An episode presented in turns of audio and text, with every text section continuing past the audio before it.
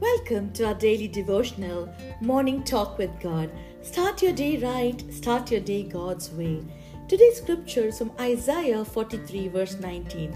Behold, I will do a new thing, now it shall spring forth. Isn't this so exciting? New things are going to happen in your life. This is the promise of the Lord.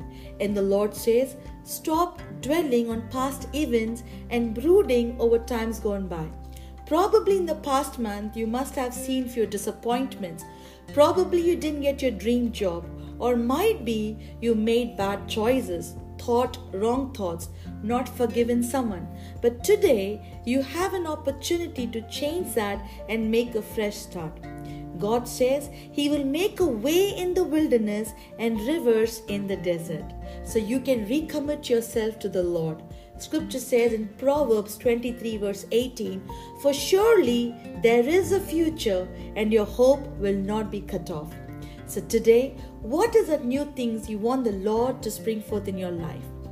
Let's pray. Lord, as we begin this month, we pray that you bless us with new opportunities, bless our finances, our families, and help us to see success and favor. In Jesus' name I pray. Amen. Thank you for listening to today's message. Please subscribe, share this with your family and friends, like and comment. God bless you. Have a blessed day.